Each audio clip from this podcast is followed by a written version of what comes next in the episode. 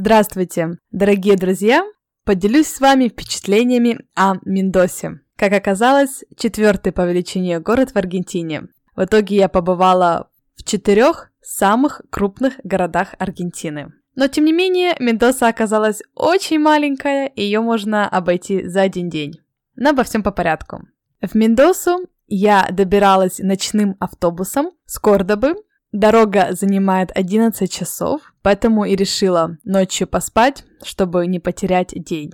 Что меня удивило? Нет, автобус все тот же, удобный, комфортабельный. Отправление было в 10 вечера, и в это ночное время нам предложили ужин. Причем не просто ужин, там конфетка или чаек, а полноценный хлеб, бутерброд, еще какой-то хлеб – и горячее рис с курицей под сырным соусом.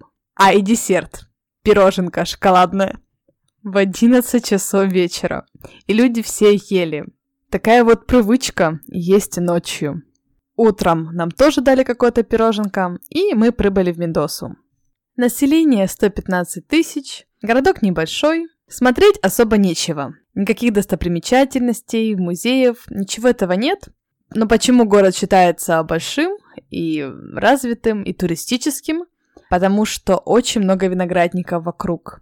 Этот город является столицей вина, как я поняла, благодаря климатическим условиям, а также рядом с городом, ну как рядом, относительно 2 часа езды, есть горы, высокие, на вершинах которых можно даже увидеть снег. Туристы, которые приезжают в город, в основном выезжают за город, и катаются на лошадях, или ездят на виноградники, или занимаются рафтингом. Я же приехала на три дня и просто гуляла по городу. И из-за того, что в городе я планировала и пробыла три дня, я решила попробовать новый опыт жилья, а именно хостел. Не согласна с тем, что говорят, что хостел это самый экономный вариант. Нет. Нельзя забронировать напрямую, только через какие-то сайты. Э, Booking или Hostel World. А эти сайты берут комиссии. И, например, э, на Booking это составляет около 15% от суммы. Да, и условия не те, если сравнивать с моим опытом Airbnb.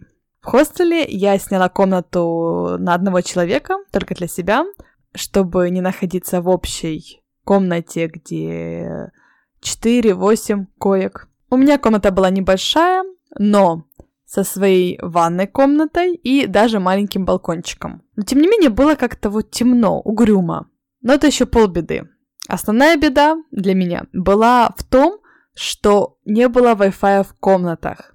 Оказывается, когда хостел пишет, вот у нас есть Wi-Fi, имеется в виду, что в местах общего пользования, а в комнатах сигнала нет, он туда не доходит, и они не ставят дополнительные роутеры. Просто вам на заметку, чтобы вы знали, не обязательно, не факт, что Wi-Fi будет в комнате, где вы остановитесь. Также не стоит идти на поводу фразы «завтрак включен», потому что завтрак собой представляет булочку, может быть йогурт и молоко. А, еще кофе. Да, но, по-моему, растворимый, если не ошибаюсь. Сам хостел был относительно чистый, и, что Главное, не шумный. Было немного людей. Интересно, что разных возрастов. Я-то думала, что хостел только для молодежи, а там были люди и за 40-50 лет путешественники. Удивительно, как они еще вот в таких условиях живут. Одним словом, мой опыт с хостелом мне не понравился. Сам хостел неплох, но без Wi-Fi я не могла там находиться. Даже общий Wi-Fi был очень плохого качества. Поэтому я много гуляла по городу, выходила и работала с кафе, что, в принципе, является типичным для nomads, людей, которые работают путешествуя. Сам город оказался разноплановый. Много улиц, рынков, я их так называю, когда выходишь на улицу, и с обоих сторон на тебя смотрят витрины с кучей барахла. Очень много таких улиц магазины, допустим, сумок или магазины обуви и длиннющая улица, и с двух сторон вот магазин этого плана. Не украшает это город, но в Мендосе, что мне понравилось, был район зажиточный, где живут люди в частных домах. Эти частные дома были очень красивые, очень оригинальные. Я фотографии скину. Ухоженные, с ландшафтным дизайном. Совсем другой такой дух там был. Другой подход, более похож на европейский. И рядом с этим районом находится огромный, красивейший парк Мендосы, а, который называется э, Парке Генераль Сан-Мартин. У них, кстати, везде Сан-Мартин. Улица Сан-Мартин, площадь Сан-Мартин, как у нас Ленин был. В этом парке, как уже для меня неудивительно, в жару в плюс 40, под палящим солнцем 12 часов дня бегают активно местные жители. Активнейшим образом. Всех возрастов. Обливаются потом, но бегут. В парке есть озеро и есть небольшой ручеек. В целом место очень красивое и очень большое. Обойти его будет сложновато. Наверное, надо день на это отвести, а то и два. Я решила прогуляться по нему до одной из главных достопримечательностей, которая находилась в пяти километрах от начала парка. Это монумент Серра де ла Глория. Я подумала, ну почему бы не пройтись? Заодно полюбуюсь парком во всей его красе. Оказалось, что монумент находится на высоте. Мало того, что к нему пройти надо километров пять, так потом еще и взбираться где-то часик. Но раз начала, надо ж продолжить. Шла я, ну, где-то полтора часа, взбиралась еще полчасика. Машин было мало, я бы даже сказала, почти не было. Почему, собственно, я на это обратила внимание? Потому что я уже думала о том, как бы вернуться обратно. Когда я взобралась наверх, там было две машины. Ну, конечно, я посмотрела на монумент, все красиво, но ножки уже болели, и было две машины. Одна семейная, приехала семья, муж, жена, двое маленьких ребятишек и такси, которое привезло троих взрослых э, с Бразилии. Я подошла сначала к семье, говорю, сможете меня подвести вниз? А буквально тут, да, на машине 10 минут, если вас не затруднит. Нет, нет, нет, вон таксист стоит, подойди к таксисту. Я удивилась, потому что обычно люди здесь очень открытые, очень дружелюбные. Думаю, хорошо, подошла к таксисту, он говорит, у меня вот трое людей, и не совсем будет удобно, не знаю, спроси у них. Они из Бразилии и говорят на португальском, но не говорят ни на английском, ни на испанском. Как-то уже жестами. Э, я попросила, и таксист уже за меня попросил, чтобы спустить меня вниз с ними. Хорошо? Хорошо. Мы спустились, и я давай предлагать деньги таксисту, он говорит, нет, нет, не надо. А эти бразильцы, нет, нет, плати. И, попрос... и получается, как попросили, показали мне, чтобы я заплатила за всю их поездку. Меня несколько удивил данный подход, но главное, я была уже в цивилизации. А так, о городке больше рассказать нечего, смотреть там особо тоже нечего. Сидела в кафе и работала. О, что интересно насчет кафе. Очень популярен кофе. Его пьют везде и все, и всегда. Кофе пьют не только утром, но и после обеда, и даже вечером, часов 8, в 9, и все с тем же пресловутым круассаном. В кафе я предпочитаю платить картой, потому что снимать наличные очень невыгодно в Аргентине. Я, по-моему, уже упоминала, если снимать с банкоматов, то комиссия составляет за каждое снятие 100 песо, что приблизительно 8 долларов. А если платить карты, то никаких комиссий нет. Поэтому я предпочитала этот вид оплаты в Аргентине. И в одном кафе, когда я сказала, что оплачу картой, ко мне подошла официантка еще раз перед оплатой и говорит, вы же чаевые наличными? Это был даже как-то не вопрос, а как риторический, что да, конечно, я должна отдать чаевые и должна дать их наличными, почти обязана. Тоже такой новый опыт. После трех дней пребывания в Мендосе пришла пора ехать в следующую страну в моем маршруте – Чили. Мендоса от Сантьяго, столицы Чили, находится в 359 километрах, и, казалось бы, расстояние относительно небольшое, особенно по меркам Южной Америки.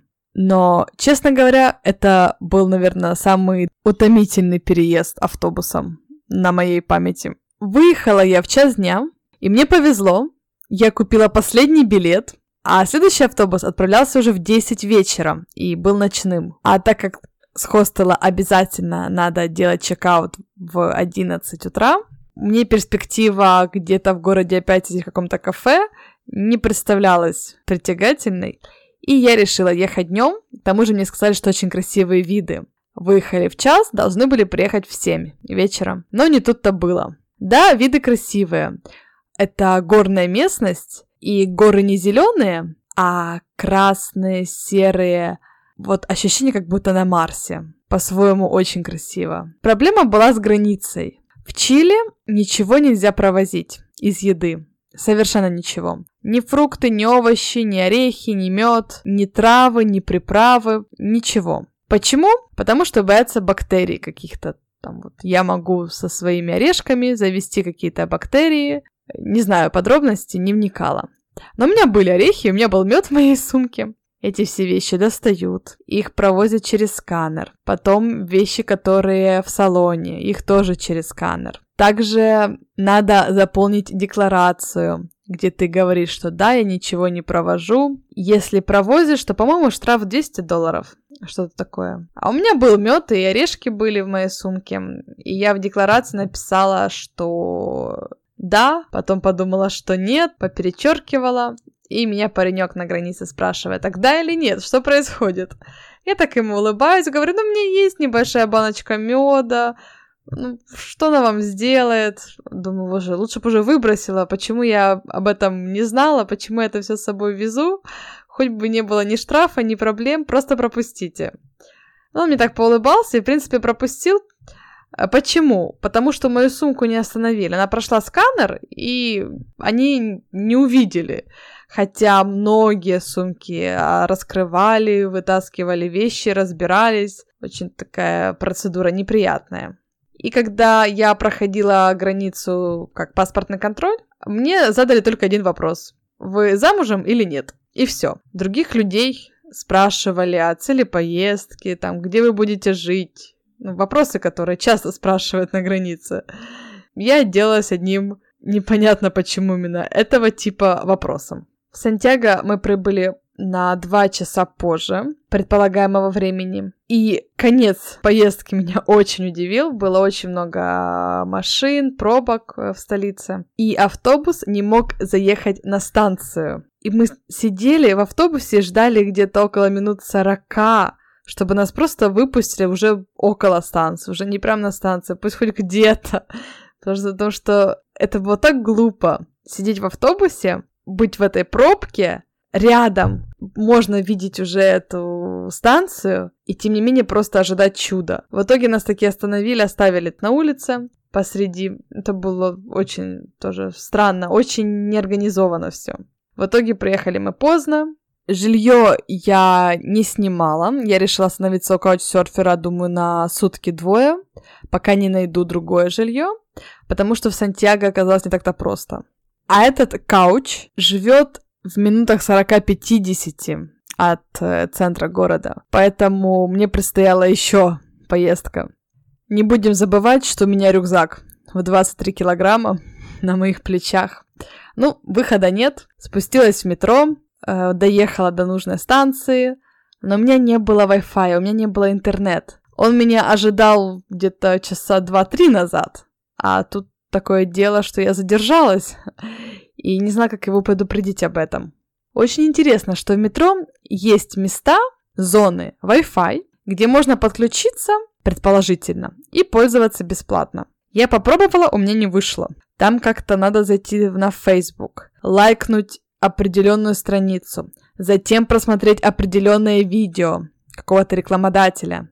И только после этого открывается доступ на полчаса. Какая-то такая технология, очень много шагов надо проделать. И я пыталась, я старалась, меня не вышло. И я поняла, что я не очень хорошей ситуации. Я уже была где-то около 11 часов вечера, я непонятно где. Да, вроде как на нужной станции метро, но от нее еще надо добираться до его места жительства. Ему никак написать, позвонить не могу. Что делать? Приставать к местным жителям с просьбами. Что я и сделала. Проходил паренек, такой на вид порядочный, я к нему подошла, говорю, такая-такая-то ситуация, можно ли воспользоваться твоим телефоном, чтобы позвонить или в WhatsApp написать. Он сразу откликнулся, да, конечно, я позвонила, объяснила, все хорошо, но непонятно, как добраться. У меня есть адрес, но автобусы уже не ходят, такси брать поздно одной опасно, и я понимаю, что у меня нет никакого другого выбора, кроме как этому пареньку объяснить ситуацию и попросить поехать с ним. В итоге, в принципе, мне даже просить не пришлось. Я ему только начала говорить о том, что мне надо добраться вот по такому-то адресу. Он уже и Uber вызвал, довез меня, еще и заплатил. Что-то не захотел деньги брать. Но потом оказалось, что ему тоже в ту же сторону, но еще дальше проехать надо будет. Ну, слишком гостеприимно это все было, и паренек оказался э, студентом университета, такой себе, знаете, отличник который волнуется за свои экзамены, которые у него завтра утром. Ну, такого плана человек. Ну, было приятно, конечно, и немного странно. В итоге добралась я до места жительства около 12 часов. И хорошо, что было темно, что я не видела, какое это гетто. Это оказалось на окраине Сантьяго, очень бедный район, и само жилье очень старое, очень бедное. Э, паренек Кауч, в принципе, мальчик неплохой. Он преподаватель английского языка. Он порядочный, э, милый, гостеприимный. Это его квартира досталась ему от родителей. Но вот как-то все было очень угрюмо, потому что я потом утром еще увидела райончик, да его жилье старенькое. И я поняла, что я там не могу находиться даже еще одного дня. Я активно начала искать жилье.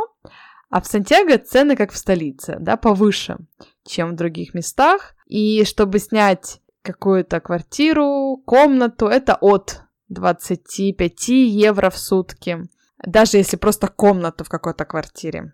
Я начала искать и поняла, что хм, если я хочу остаться где-то на недельку-две, то надо искать варианты попроще. И как э, я сделала с Буэнос-Айрес, я написала на Airbnb просьбу, кто может сделать мне скидку. В итоге мне очень повезло. Я нашла квартиру в центре, в новом здании, чистую, аккуратную, с бассейном на крыше. И все это со скидкой где-то в 30% от первоначальной стоимости. Первоначальная стоимость была там, по-моему, 32 евро в сутки, а я себе вот за 21 евро в сутки э, сторговала.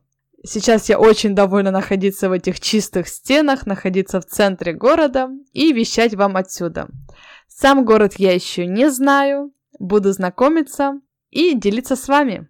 Спасибо за внимание.